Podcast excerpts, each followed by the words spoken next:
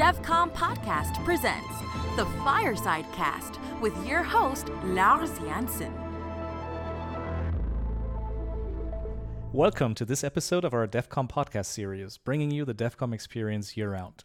Today, I'm very excited to welcome Johanna Janiszewski, founder and CEO of Tiny Crocodile Studios, an indie development team from Berlin here in Germany. Hey, Johanna, it's great to have you here. Hey Lars, thanks for having me. yeah, it's it's always a pleasure to uh, talk um, to, in particular, indie studios um, uh, because I, I usually like the stories the most. You know, there's there's the big uh, corporations and it's exciting as well. But uh, you know, I, I, I, like the the teams that uh, have to go through a lot of hardships to actually build a studio. so that's why I'm particularly excited about um, you know our our session today. So I mean, we of course when we when we prepared this, we talked a bit about um, you know the overarching topic for this, and um, I think the, the general motto of this is uh, how can you build an indie team and and survive at the same time? How do you how do you make money as an indie and, and, and stay alive? So why don't you tell us a bit about yourself, Johanna, and uh, mm-hmm. Tiny Crocodile Studios, how you founded it, and and how it all came together? Yeah. Um, building an indie studio and survive is a very interesting topic. I'm still finding out how to do it myself. but uh, yeah, I will start with the start of uh, Tiny Crocodile. Uh, so, Tiny Crocodile is a very small indie studio. It uh, consists of two people it's my husband Mario and me.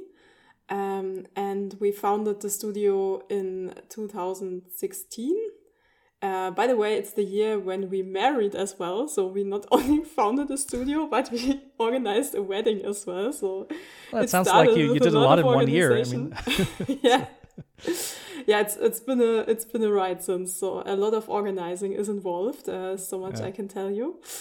Um, yeah. So we founded Tiny Crocodile. Uh, actually, to start developing uh, one of our own game ideas, Monkey Swag.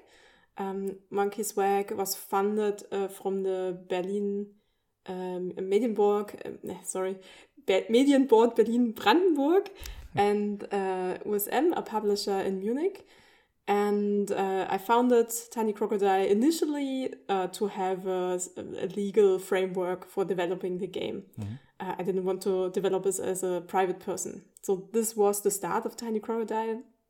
And especially in the beginning, we uh, cooperated also with freelancers. So Mario and I are the core team, but of course we have other people that we work with, other studios as well. Um, and this structure allows us to be flexible. So we don't have a lot of uh, money that we burn each each month. so our burn rate is pretty low, and this uh, makes it possible to survive when there are no um, fundings, no budgets, no contract work. Um, and that's what we did in the beginning as well. We uh, made a contract with another studio who helped us developing Monkey Swag. Uh, I cared for the uh, organization, uh, game design, producing all the yeah all the orga stuff involved. Uh, Mario is the creative one of us both uh, when it comes to art. He is the art director and he organized uh, the the art workflow and also drew um, artworks and graphics himself. Mm-hmm. Did you guys actually work in the games industry before you started Tiny Crocodile, or was that uh, not mm-hmm. only the year of the marriage and the foundation of a studio, but also like the no. like en- en- entering the industry for the first time? no, I think that would have been a bit a bit much. Now we've worked in the industry. Uh, I mean, now it's uh, 15 years for Mario and 12 years for myself. Oh, that's and, impressive. And uh, so I think it was around seven years or so uh, that we that I worked in the industry before uh, we were working in the same studio and met there. So okay, uh, yeah, we we met over over working.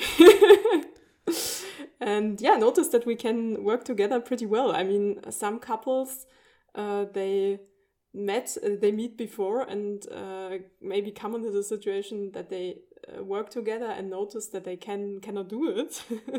it's too much stress. But we we noticed that we could work together pretty well and enjoyed working together before we actually became a couple.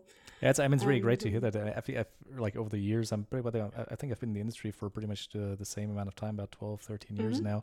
And uh, throughout that time, I've I've heard of a lot of uh, similar stories where people said, you know, we met at work and then we we created our own thing, or we love working together. But I've also heard of some where they were like, yeah, we love each other, or we like to work with each other, but both is mm-hmm. kind of not possible. So uh, it's good to hear that there's examples where both actually works.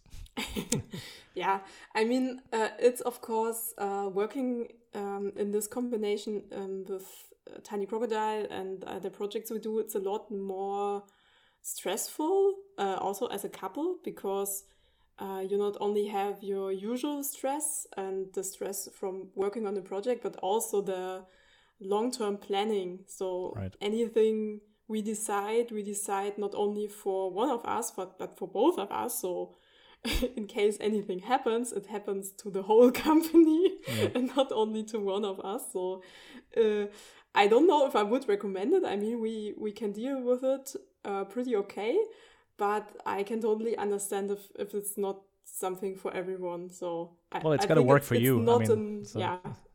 It doesn't have to be an indicator that you're not loving each other enough or something like that. It's just it works for us and i can totally understand if it yeah. doesn't work for everyone it's very stressful yeah, I can imagine it's not only the the company that is affected, but it's pretty mm-hmm. much your life. You know, if, if yeah. the company is doing great, then I guess you guys are doing great. If the company is uh, struggling a little bit, then it will definitely have an impact. So, and, and you, I think you got to have a strong bond as partners to to go through that. And uh, no, I certainly understand if it doesn't work for for some people, but it, no, it's great that it, it, works for you. So, mm-hmm. so you already mentioned um, Monkey Swag a little bit. Um, yeah. So, um, how about we talk about uh, that game a little bit? Uh, you received the Ger- uh, German Computer Game Award in 2018 for best kids game uh, for the title.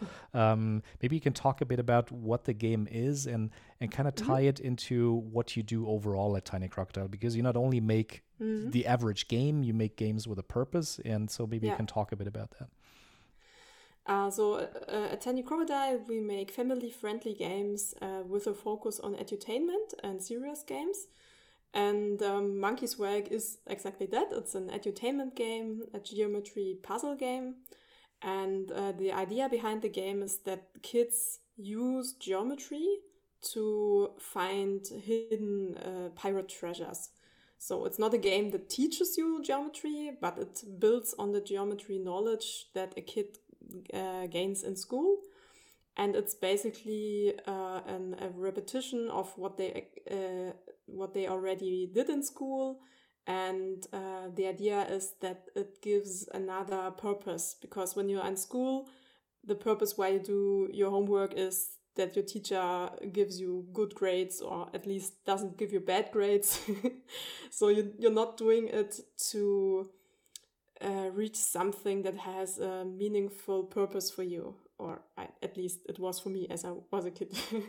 and so I, I wanted to make a game that gives an interesting purpose, uh, and in this case, finding cool hidden uh, pirate treasures, going on a journey with two crazy pirate monkeys, uh, meeting new pirate monkeys, uh, recruiting them into your crew, and um, having something different than the usual school framework that frames the geometry problems.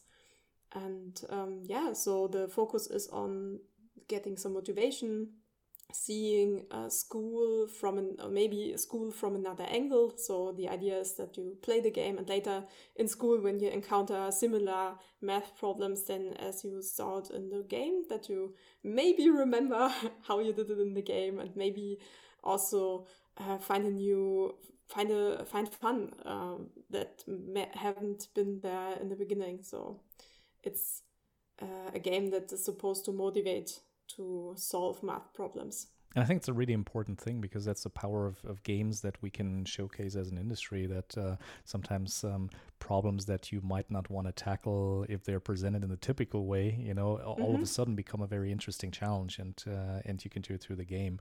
So, so being yeah. curious, did you uh, at some point work with schools that were actually using the game in class? Um, uh, any any public organizations that were interested in in applying this um, uh, in this to help their you know their students to uh, you know learn better?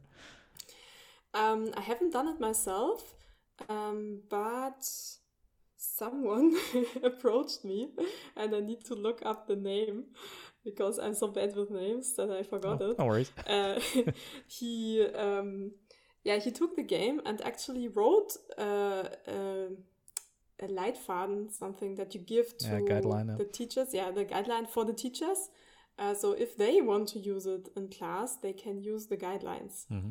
And uh, so I didn't do it myself. Um, the what I did uh, in terms of school um, footage was that I was uh, researching all the curriculums from Mhm. all the German federal states and uh, checking them for similarities, like what's the basic geometry knowledge that you need to have in certain grades.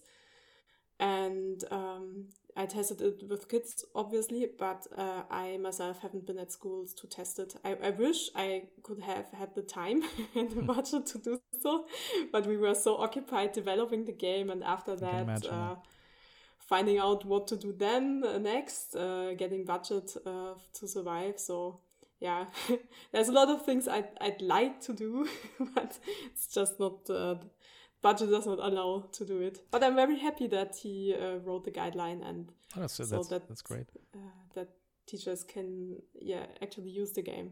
Speaking of teachers, did you work with any teachers? I mean, you said you researched the uh, the curriculum, but uh, you did it all on Mhm. your own, or did you have some Yeah, support no. in terms of uh, you know somebody from schools helping you out with that? uh, no, not with schools. So geometry, I gotta ask. I mean, uh, was there a reason you picked that particular topic? Um, yeah, actually, and uh, it also ties into why I. I wanted to uh, found Tiny Crocodile, uh, Tiny Crocodile. Why I wanted to make this game, and uh, it's because actually I wanted to make a, a reading game in the beginning because um, when I was working uh, for another for a company, I noticed that someone something was lacking from my life, and I wanted to do something meaningful and with purpose. So I started to work as an honorary reading mentor, which meant that I went to schools in the uh, in the mornings, and I helped kids uh, to practice their reading. So I just one, cool. was there for half an hour, one hour before going to work, and I helped the kids and it it made my life so much better because suddenly I just I, I wasn't in this bubble anymore that I was in like you work in games most of the people are between 20 and 40 so uh, lot similar ages and uh, working as an honorary reading mentor gave me the opportunity to work with the kids work with the teachers having people from very different ages also the other reading mentors uh, many of them um, were older and already retired, so they had time to do this. And um, I had a lot of fun helping the kids. And uh, what I noticed there was the motivation is one of the biggest things when it comes Right. to having fun learning or not having fun. And in the result, learning something or not learning something. Um, and and sometimes there's a there's a gap, so you don't understand something or you miss something, and suddenly there's this tiny gap. And if you lack uh, the help getting over this gap, the gaps become bigger, uh, becomes bigger and bigger because the teacher they have 20, 30 uh, pupil in their classes, and they just they cannot help everyone uh, at the same with the same amount of love and effort. Yeah, and especially the kids that are struggling a little more, they sometimes can't get the Mhm. support because then they can't, you know, they can't t- take too long for one particular kid, but then you know have to support them all. And I think that's a problem that we see Exactly. everywhere in schools. Yeah. Yeah and so i i found uh, I, I- liked working with the kids and i wanted to make a game that is motivational as i was doing the the reading mentoring sessions. Uh, but a reading making a reading game is uh, technically and when it comes to localization budget it's very hard and um, expensive. So i thought okay i start out with something different that's a bit easier to tackle and uh, I was thinking of a, of a colleague who told me then uh, that w- uh, he's a um, graphics programmer, and he told me that if he knew now, uh, if he knew back then in school what you can do with geometry, uh, like programming, Yeah. cool art, cool graphics, and um, yeah making graphics look better on the computer, he would have been more motivated. So this was the link. Getting this tip from my from my friend who was a graphic programmer. Um, and also i uh, when i was a kid i drew um, a pirate monkey comic. And well, that's where the pirate idea. monkeys come from. Yeah. ah, cool. Uh, yeah I, I took my own kids work when i was a kid. Why not yeah. like 13 and um, yeah so uh, actually I, I have I, back then I had a lot of, of fun and crazy ideas that I sometimes just still take. So I, I scribbled a lot in school back then, and uh, I sometimes use those scribbles to make characters.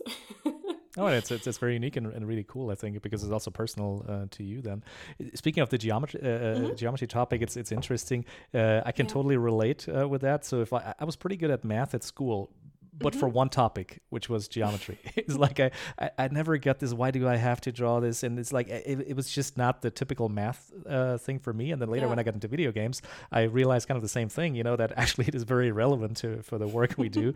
um, so um, I, I, think it's great that you picked that topic, and I can I can totally relate to, to the story. Thanks. Do you do you like geometry now? Well, I appreciate it more. Uh-huh. Let, us put it that way. You know, it's it's not that I come home and you know I sit mm-hmm. down and draw some triangles or so, but uh, you know I, I, I appreciate it. You know, and, mm-hmm. and and that's good.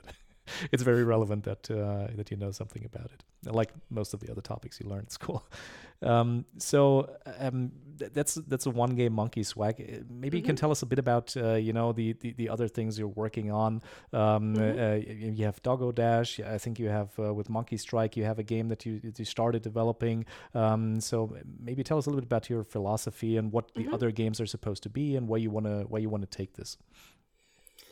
Yeah, um, so in the beginning, I wanted to make Tiny Crocodile purely an edutainment and serious game uh, company. But uh, as we worked on Monkey Swag and also on some contract works, which were entertainment, like for example, Moral Run, um, we noticed that we we as creative people are not happy enough only with edutainment. We we wanted to do something that is just fun and and do games that not uh, have to I don't know that that have to uh, have a purpose. Like I, I wanted to have the, the purpose in the beginning, and with time I noticed, okay, I also want the other games now.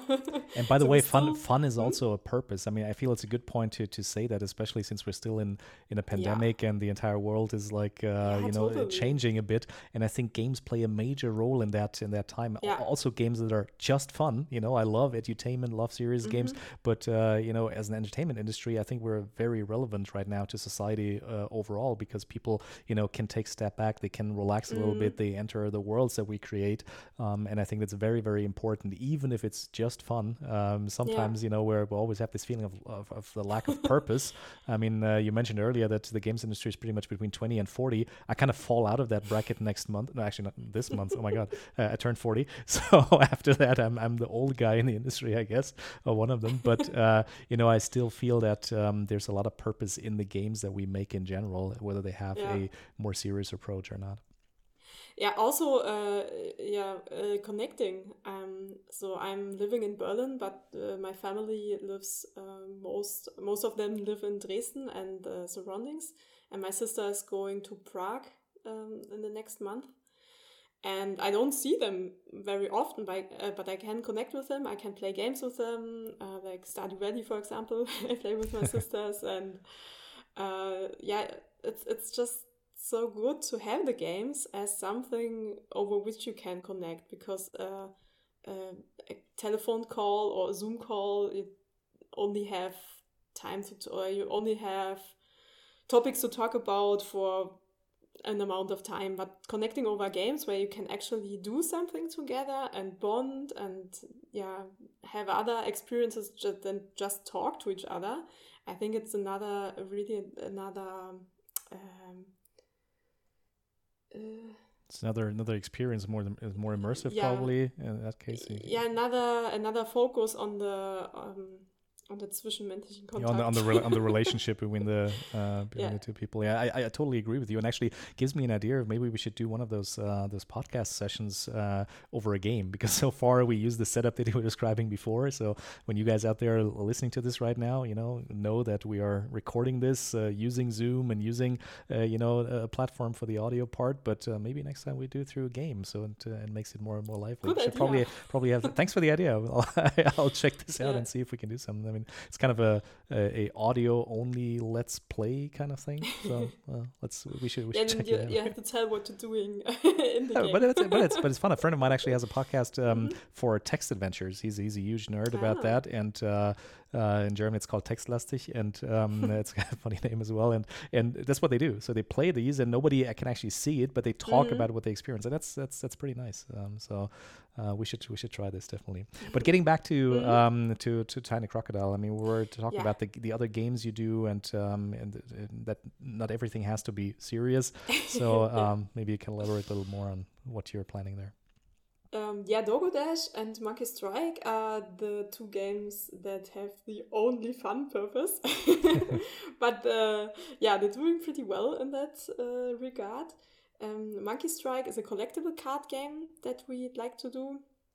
And uh, we got funding last year for developing a prototype. And uh, yeah, we, we de developed the prototype, and are now looking for more funding for developing the actual project. And um, another card game, but analog this time, is Doggo Dash. And uh, this is a game uh, which was invented by a friend of mine, uh, Talita.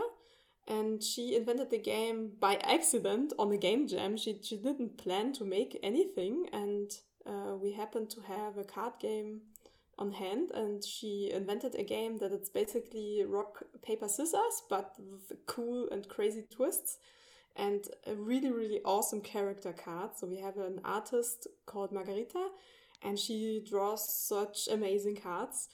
And um, it's a game by, uh, also it's not, not that we at Tiny Crocodile develop this game as a studio, but we have it under our wings. So mm. the creator is Talita, and I help her with the business development, um, maybe also make the crowdfunding company uh, over Tiny Crocodile uh, because yeah, that's something that we plan to do. so if you're interested in uh, uh, in light-hearted card games that you can play at parties or with a family, um, then yeah, keep an eye out for Doggo Dash because we're going to have a Kickstarter campaign very soon. no, I just want to ask when it's when it's going to be uh, released or when there's more info mm-hmm. about it. So Kickstarter campaign very soon. Do you know when very soon is going to be? Uh, unfortunately, not. No. Okay, then I'm, still, I'm, not going to uh, pry for more information. I just going to leave it at we're, that. We're still collecting uh, followers to make the uh, the chance to actually have a successful Kickstarter crowdfunding mm-hmm. campaign uh, even higher because uh, yeah, it's also something that's that's related to having an indie studio and making your game viable. You're putting a lot of work into even the preparation, like we did with with Monkey Strike. It's a it's a prototype, just a prototype, but a lot of work and money went into it. And uh, the same goes for Doggo Dash. It's just a card game, but it's in development since two years, around two years now. Uh, I mean, of course, not full time, but uh, a lot of work, uh, especially in the community building that Talita did, uh, the, drawing the artworks. So a, a, lot of work already went into the project before we're even going to do a crowdfunding campaign to get money to make the game. so if anyone wants to found a studio, um, then think of that you have a lot of preparation work also to do, and you have to be able to afford that because I have to say, not everybody can afford that. Yeah.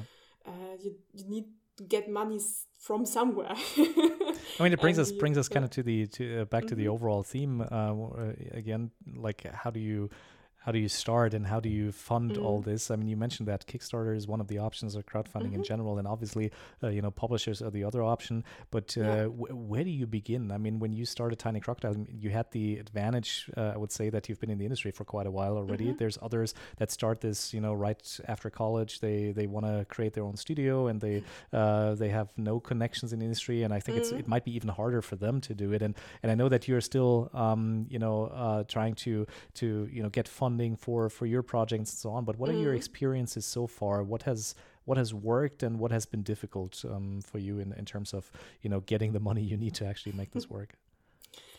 Um, actually, when it comes to founding uh, right after college, I think they even have an advantage doing so. So if you are in college and planning to found, then you should do it because uh, there are a lot of programs and fundings, especially for mm-hmm. those who are fresh from the uni. It was a, a, lot harder for us since we worked for a while and we were not fresh out of uni.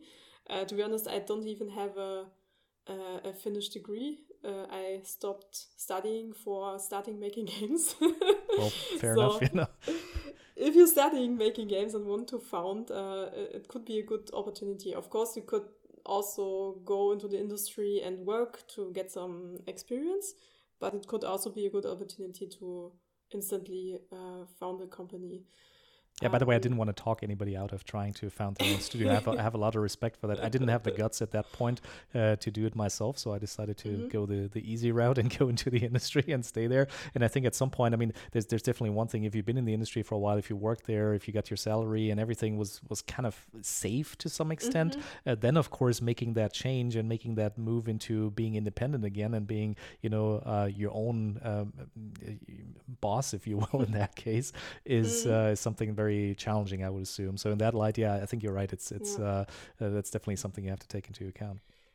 So uh, basically, if you want to do it, then you need to think of where the money comes from, and this can be anything. I mean, uh, I know people who uh, saved money when they were working, so they did not spend that much, but saved, saved, saved, saved, and then said, okay, I now have like one or two years or more. I don't know how high your salary is.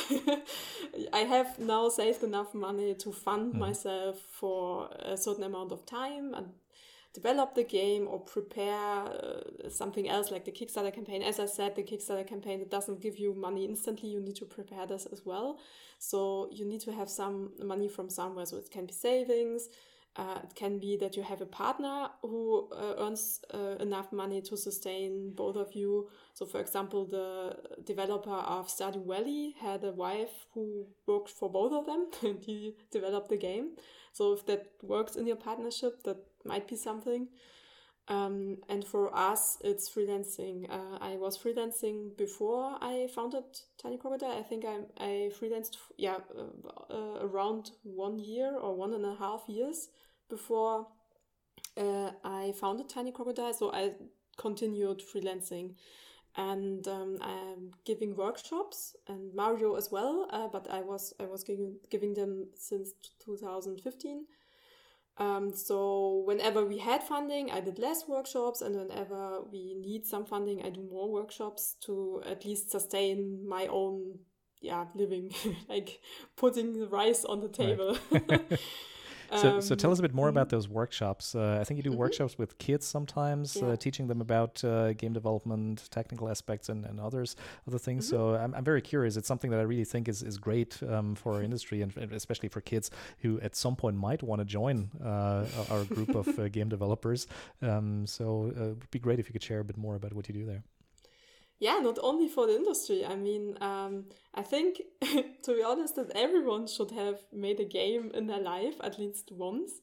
And it doesn't have to be a super big game, but uh, thinking and how a game uh, is made uh, gives you the um, possibility to change the perspective because um, if, you, if you never had to do the hard work, you never know what the games that you play actually what it means right. to make them that's just a lot of work a lot of time and sometimes there are people who say oh why are the developers so stupid why didn't they mm. implement this awesome idea i have or why why do i have to pay like 2.99 yeah. on the app store for a game that i know hours and hours have been go or years have been going into uh, mm-hmm. it's sometimes very interesting how and i don't want to complain you know it's just it's just reality but uh, it's sometimes surprising how easily people mm-hmm. spend uh, i don't know five euros on a on a cup of coffee, and uh, and they have problems um, paying five euros for a great game. You know.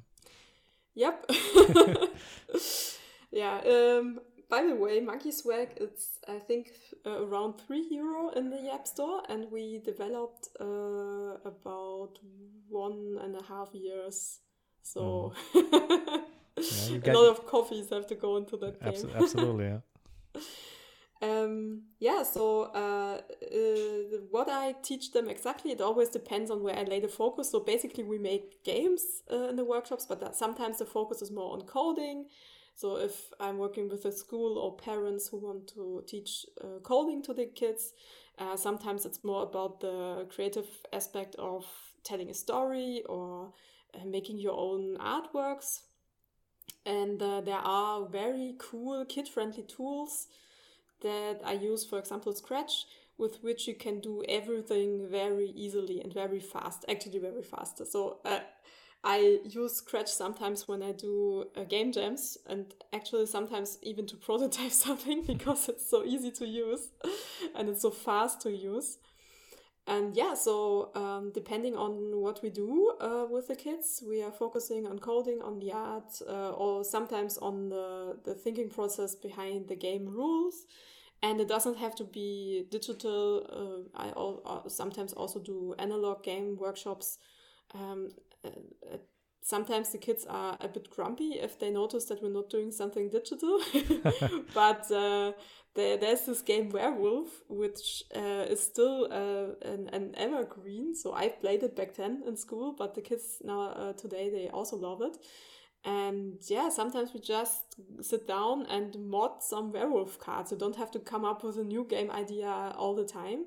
Sometimes you can take a game that is already there and think about how you can change it. Because the thing is, making a whole game, it takes a lot of time, and the workshops are sometimes 60 minutes to four hours. And yeah, so you're, you're not making the next GTA in this time. Absolutely. I mean, I that's what I wanted to ask, like how often you mm-hmm. do these works and how long they take. I mean, even in a game jam, you usually have mm-hmm. like a mm-hmm. very limited amount of time, and it's hard to make a game like in a day or 2 mm-hmm. uh, if you were talking about an hour or four hours or something, then I think you can only catch a glimpse of, of you yeah. know of this. So you have to focus on, on some things. But do you have kids that come back and uh, you know and, and do multiple workshops? Uh, and by the way, how do you in general mm-hmm. advertise this? I mean, when you started the workshops, did you just uh, you know talk to friends and family and asked if they if their kids would be interested in that, or do you do you talk to I don't know schools or uh, any other organizations in in the area of Berlin, or uh, how do you do this?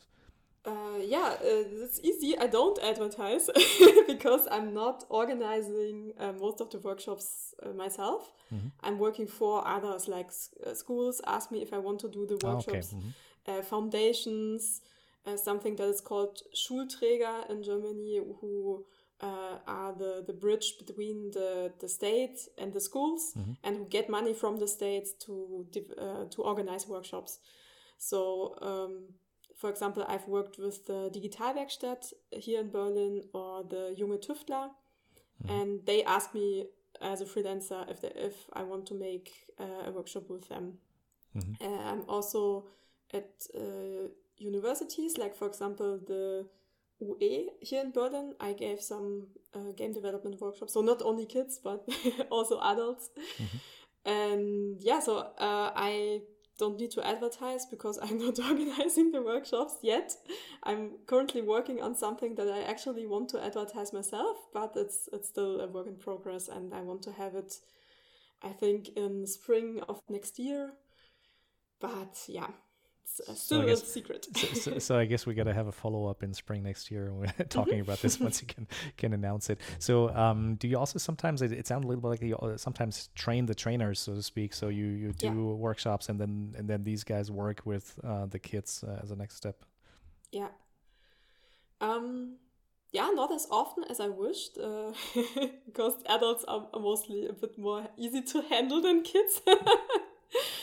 um, uh, yeah, it's uh, it's also very mixed. So often, of course, it's teachers, but also uh, people who work, for example, for kids clubs and uh, things like that.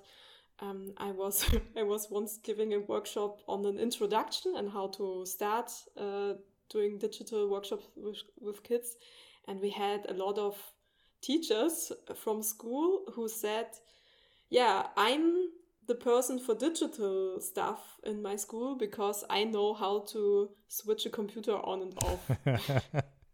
Yeah. Who, who, doesn't know these so, kind of people? It's, it's usually the person that has an email address or something like yes. that. Those are the ones that are now the the di chief digital officer of the local school. so unfortunately, in the school system, there's a lot of work uh, still to be done. I mean, it's good for us since we can do more workshops, but I wish we didn't have to because yeah. it says a lot about the the school system. Yeah, I'm really. Um, um, mm-hmm. uh, I don't want to say excited, but I'm curious. I would say what happens. My daughter is five years old now, so she goes to school next year, um, mm-hmm. and I want to see how digital our schools here are going to be. And I'm afraid that uh, I will bang my head on the table a couple times, you know, when I see how they do certain things. But I, but I'm hopeful, you know. Um, uh, yeah. I, like, I, mean, it depends on the school. Yeah. Uh, I've worked in schools where the director was really, really uh, motivated to organize things out of the curriculum for the pupils. They had uh, a school garden, the kids cooked, the kids uh, had this uh, programming class, they had a library, they had um, um, what is what is Hörspiel like an audio play mm -hmm. recording session. So it, everything came because the the director of the school was so um, yeah motivated to to do everything. And in other schools, they just yeah, go there, make their nine to five job, and yeah. then go home. like pretty much everything else, I guess in the end it comes down to people, you know, how motivated they yeah. are. And if I mean, if you didn't uh, want to do the workshops for kids, then you know maybe there was there would be nobody doing them. So um, I think it's it's all, it always comes down to the passion that somebody has for for something, mm-hmm. and goes back to also to your geometry game. If you know if uh, if your friend didn't have this idea and, and you didn't say okay, let's make a game out of it, then uh, you know the we wouldn't have uh, Monkey Swag right now, which is uh, which would be a loss, obviously. So uh, it's really great that sometimes things come together. So, so what I'm curious um, is mm-hmm. how do you balance all this? I mean, obviously we, we talked about this a little bit. You, you do the workshops if you mm-hmm. are in need of, of some money to keep uh, working on the games that uh, that you have. Is that sometimes a struggle? I can imagine, like uh, you know, wanting to do the workshops on the other hand, because I guess they also mm-hmm. some fun and they bring in some money, but at the same time, you also want to make sure that you can continue developing your games. So, mm-hmm. um, uh, how do you usually do that? Is that something you debate with your husband and, and how you want to go forward, or do you kind of split up? up a little bit and one works on the game with some of the outsources that you or freelancers that you have mm-hmm. and um, how, do, how does it how do you usually do it um I mean, it's it's a struggle. It's always a struggle, uh, and it depends on I would say how many months are planned in advance. So, for example, right now it looks like we're not getting funding for Monkey Swag for the rest of the year. So I'm planning the rest of the year making more workshops. You're, you're talking about I mean, Monkey Strike, right? Uh, monkey Strike, yeah, yeah. sorry. Too many monkeys. um, so, um, yeah, I, I try to have some general planning sessions uh, every like every few months or so or that it it actually comes naturally mm because we, we talk and think about okay what comes next the, the project that we're currently doing is uh, in the process of uh, getting finished so what comes next um, and so I plan or we plan together um, and make plans at the beginning of the year, in the middle of the year, and in between mm-hmm. for every month. And um, so it's, yeah, it's basically that you sit down and think about uh, how is the current situation? Do we have um, contract work and and or workshops or funding for a project? And if not what do we need to do to get it? And uh, what are we interested in? And um, for the workshops uh, actually it's I, I mean i do them for five years now so they are pretty stable. I have the customers that come again and again. And uh, so i can count i can somewhat count on having workshops in the next month uh, most of the time which is good to have at least some yeah. solid revenue, revenue stream coming up. What what role mm-hmm. um, does the federal funding programs or the regional funding programs play from your point of view? I mean, now we're in the lucky situation that in Germany uh, things change a little bit. We we get the um, the big federal uh, support mm. program starting in, in September after like a long back and forth. But I'm very happy that we uh, uh that we're getting into a position that uh, you know hopefully the first funds are going to be paid out um, uh, relatively soon of of the new program at least. So, how important is that for a studio like yours? Yeah, uh, it's incredibly important um, because not everyone has the budget for a game laying around. I mean, I always tell people if they uh, when they come to me and ask me, "Hey, how much should I pay for a game that you make for us?" Uh, I tell them then it, that it starts with ten thousand euro, and ten thousand euro is even uh, the, the, smallest budget. You, you right. shouldn't make a game for 10,000 euro. But usually, uh, people who, who are not from the industry, they, they think it costs less. So something between 10 and 20,000 euro is usually uh, a budget for a small educational project. Mm. And, uh, uh, sorry, what was the question? Ah, yeah, the, the, the funding. funding. So, yeah. Uh, yeah, if you don't have the money in your pocket, whoop, sorry. If you don't have the money in your pocket to make the game you need it from somewhere else. So uh, the funding is a is a huge plays a huge role and actually gives the people who are not privileged enough to have worked in a in a high paying job. Yeah. so i mean you can have savings if you had a job that pay, paid well but let's say you are uh, i don't know um, you a barber. I don't know. I, I don't think they they earn that much money and you decide you want to become a game developer, you probably can't because you couldn't save that much money. Yeah. And so I think it's a it's a good thing to help people who don't have the privilege of having huge savings or a partner who earns a lot or maybe uh, maybe parents who pay them or let them live in the garage. yeah, so if you don't have that, then yeah, you need the money anyway. So it's a good thing to have this funding, and I'm really really happy um, that we have it. Of course, you need to bring the other part of the funding still, but I mean, at least it's not hundred percent. Yeah, I mean, certainly makes it easier. I mean, it's it's mm-hmm. a difference uh, if you have to um, put up the hundred percent of the development budget, or if you if you know that you get uh, in an ideal case like fifty percent um, from the government to help to help you with yeah. that. Also for the publishers, the publishers are more willing to give you fifty percent than one hundred percent. Exactly. I mean, you, you kind of guessed my follow up question because it would be like it would be like uh, what impact do you think it has on publishers? I mean, we haven't talked about publishers much, and uh, mm-hmm. I, I happen in my day to day job, I, I happen to work for a publisher publisher. Uh, we're not usually publishing uh, in the indie sector, more mm-hmm. like in the um, in the slightly bigger uh, game uh, area there. But um, how would you think is or when is the right time to approach a publisher? If you're an indie studio, you know you have a little bit of savings, you worked on your game, maybe you've done a little bit of contract work, or in your case, the workshops. Is there mm-hmm. such a thing like the right time to talk to a publisher? Um, yeah, I think so. Um, because when we started to develop the prototype for Monkey Strike, um, then my uh, friend and colleague from the other studio, um, Thoughtfish, who were doing the, the programming for the prototype. Uh, she told me that I should get uh, into pitching right when we started. So we did not even have uh, a line of code, but I uh, she said I should start making the connections. So even if we hadn't a, a demo to show the, the publishers, um, I needed the, the contacts because I didn't have any personal contacts at the publishers yet. So yeah. I would have had to send an anonymous email to the publisher and hope that something happens. and it's way better to have a personal contact. So I think, I mean, of course, publishers always want to have the finished prototype and uh, a roadmap and a budget and and uh, of course a calculation if the game is viable and all that stuff. we, we would totally never ask for this.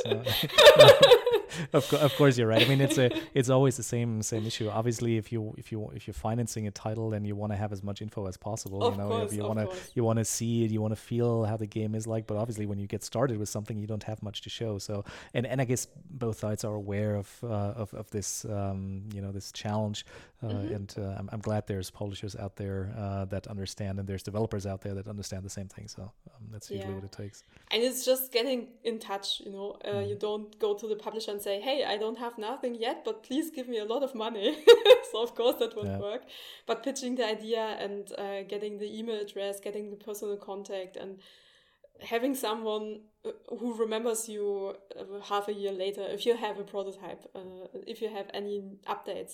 So what i was also doing when we developed the prototype is well getting in touch again and again and sending the publisher updates like new screenshots new version of the prototype and uh, yeah so I, I would say get in touch as early as you can. Uh, also if you have never been on uh, conventions like for example the gamescom as a business uh, visitor you, you just need some time to um, get into it. So if you just were on the gamescom to visit the games you- you're not knowing how the, the whole business part works Yeah. then you should get some some exercise and some practice uh, to be ready for the moment when you have your prototype and be able to to pitch it to the publisher Yeah, part. By the way, this is it's good you mentioned that. I mean, this year definitely is a slightly different year than usual when it comes to events like this. Um, but that's one of the main reasons why we also do this podcast series and why DevCom is now a year-round project where we yes we have the highlight around uh, August um, with the with the you know a lot of streams and a lot of presentations, but we want to make sure that throughout the year people have the opportunity to have those connections and for example listening to to you and other developers uh, hopefully opens up those possibilities for young indie developers as well that want to get into uh, the industry want to get into making their own game and that it's it's very important and hopefully next year uh, in 2021 you know we will have uh, a lively business area at Gamescom as well where people can go and meet because that would really suggest uh, you know you do that if you want to make your own game. Uh, it's definitely a good point Yeah, um, it was interesting, uh, definitely. Uh, I really like going to online uh, conventions because uh, I don't like traveling very much. so being able to participate uh, from the comfort of your home, uh, not having to buy five euro coffee is very nice. Uh, also, I, I, was able to be at multiple conventions at the same time. So I, I uh, in I think it was in April or May where I visited two conventions, and uh, at one uh, I was for the presentations and the talks, and on the other I was for the meetings. it was definitely uh, very efficient. Um, but of course, it's not the same as meeting someone in real life. I think there's another um, there's another level to that, and um, I hope that we can have both um, more of both in the future. Because uh, also going to convention, I have to say it's uh, also a thing of privilege. I mean, here in Berlin, I'm spoiled with places to go. I, I just have to go into the uh, tram or U-Bahn to go to many events and uh, going to the other side of Germany to visit uh, the Gamescom is isn't that expensive as well. But for example, going to GDC, is, it's a huge amount of money. And Yeah, absolutely. as an indie, uh, this year I was actually pondering: should I go to GDC to meet publishers, or should I go to Nordic? And of course, both didn't happen live, so I could attend both online. Um, but yeah, if it's a, a real life event, you need to think about uh, if you can afford it and if you want to afford it, because of course you can meet people uh, in other ways. You can get in touch uh, with publish with publishers in other ways. Um, it's pro yeah, it's easier to get in touch with people if they are already there and go to parties with you and. Maybe it's also a strategy to make people drunk. I don't know. I'm not good at partying, so I cannot do this strategy.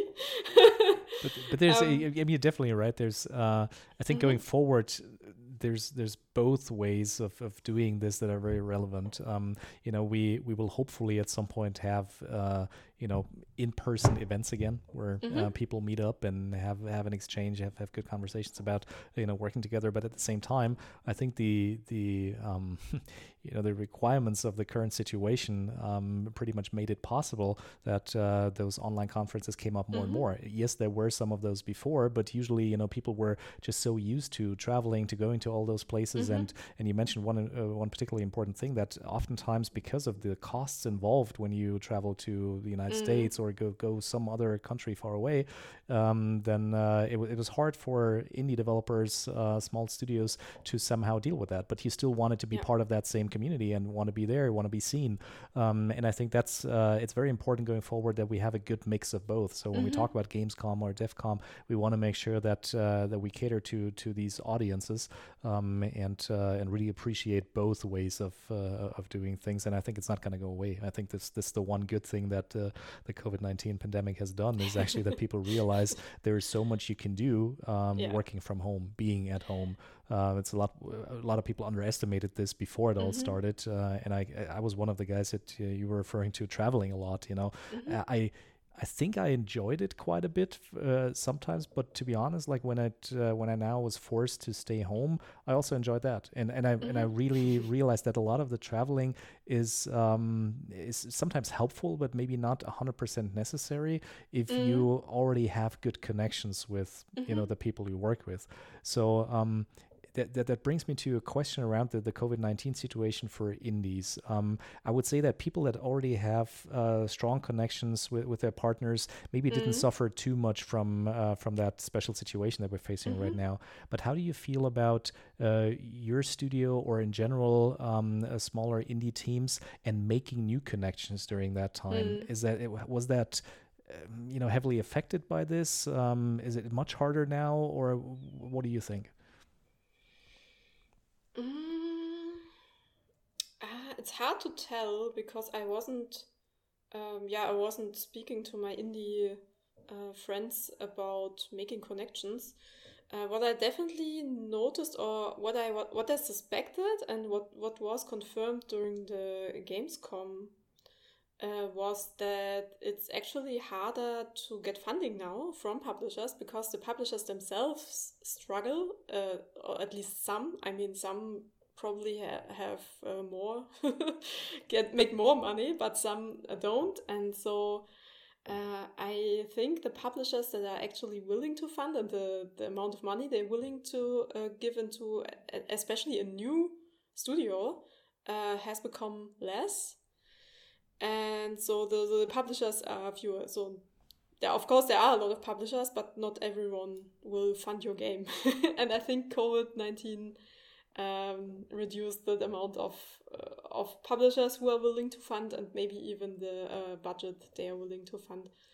Yeah, what I can what I can add from my side is uh, I, I, agree that that was the reason why I was asking about it. I think it's mm-hmm. especially for smaller teams. Um, we've seen this that did not have a, teams that don't have a footprint in the industry yet, where yeah. they can't you know showcase all the titles they've worked on so far. For them, it seems to me that it's a little bit harder right now to mm-hmm. uh, to actually get the the funding.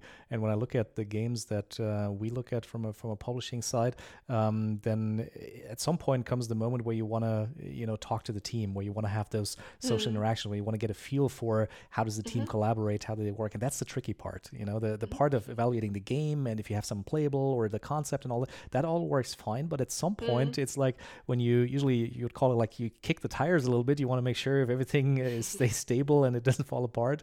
Um, then that's that's the part where really like being there in in, in person helps. You know, when you, when you can t- you can talk to the people. So um, that's at least what I've noticed over uh, the past couple of months in that area. Yeah, and it's a, and, and, I hope that uh, you know this is something that um, that is going to improve because I feel that publishers are still willing to spend um, mm-hmm. money on new titles and they're very interested. Everybody wants to you know get new cool games, but um, you know it's harder to uh, find those teams if if there's no you know in person mm-hmm. networking events uh, happening and and uh, so I'm I'm always trying, you know, through all kind of different channels to encourage people to still connect and uh, yeah. and, make this possible. Yeah. So, uh, maybe it's, it's, the last thing I wanted to to touch mm-hmm. on is like publishers and and indies and so on. So business development in general is is very mm-hmm. very important. So do you um do you connect with other indies uh, regularly to talk about this? Um, uh, mm-hmm. uh, what kind of exchange are you interested in in, the, in, the, in that area with others? Um, yeah, so uh, starting from October last year, uh, Tiny Crocodile is part of the indie collective Saftladen. Uh, you may have heard of it. Mm-hmm. it's uh, yeah, it's uh, based in Berlin. Of course, the Saftladen, by the way, for the non-German speakers, yeah. is the juice shop, if you will. it's, it's, it's kind of a, a, funny thing in German. It's hard to translate into into English because it kind of has a double meaning a little bit. Um, yeah, but uh, because of the COVID nineteen situations, yeah. uh, actually there there wasn't much of the uh, connecting there as we hoped there would be. Uh, so yeah, we back to the home office, uh, but also we connect uh, via Discord with other indies from all over Berlin, Germany. I would love also to have international people in the meetings because I don't want to tie uh, the meetings with uh, with other people and other indies to a place where I live. I, yeah. I think that's I don't know uh, what sense that should make. I want to connect with people no matter where they live. Uh, only thing is having a stable internet connection. but I think without that, uh, yeah, you're screwed as a digital yeah, company, anyways. So yeah, I'd like to connect with uh, any indies who'd like to talk about how it is to have an indie studio. Also talk about very specific problems that you have as a as a CEO. Uh, maybe talk about decisions because I noticed that um, I don't have that many people to talk about when when I was. In, in a company working as a game designer, I had other game designers or had programmers mm and artists on the same level as myself, which I want to uh, could talk about work problems, uh, they release some steam or just just talk about the same issues. And uh, now that I have an indie studio, I don't have that the colleagues anymore. Of course, I have Mario, but uh, he's in the same situation, so I don't right. have anyone from outside who can give me uh, informed advice. Of course, I can talk to my parents, but they don't have an uh, yeah. indie studio, so they're. Um, advice uh, only helps so far. So I'd like to connect with other indie studios to talk about business problems. And also, I have the feeling that, that there's not a, a lot of talks out there about uh, this kinds of information. I mean, of course, you find uh, everything on making your first game in Unity or how to use Blender. But not so many um, talks or videos about how to actually survive as a as an indie studio. So if you have the feeling you would like to talk about that as well out there, then get in touch and yeah, we we can talk. So people can can reach reach up. out to you. Then mm -hmm. that's that's great. Um, so I guess they can contact you through the website or uh, uh, or something, or I don't know if you want to share any contact info. Uh, uh, we can we can uh, definitely post something there so that mm-hmm. Uh, people know how to how to find you um, and uh, engage in the conversation. And and I think it's very interesting that you um, you say that because I think the exchange is very important. The peers mm-hmm. on the same level are very important, and that yeah. doesn't only go for indie studios. It goes for pretty much everybody who's kind of in a decision making role. I mean, I was lucky enough to be able to lead one of the larger German developers for the last couple of years, and um, when I became the CEO there, I was feeling pretty alone uh, after a mm-hmm. while because yes, you have people you work, you have coworkers, you have people you can talk to, but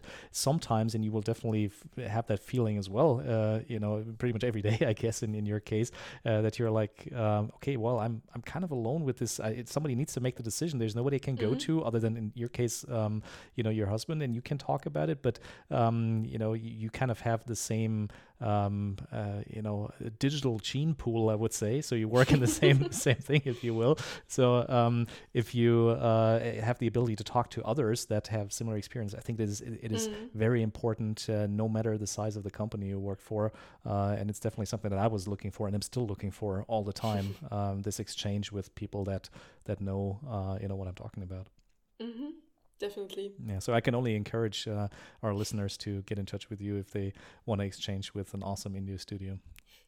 So Johanna, I, just want to thank you very much for uh, giving us a bit of an insight into uh, your life and your company and uh, the games you work on.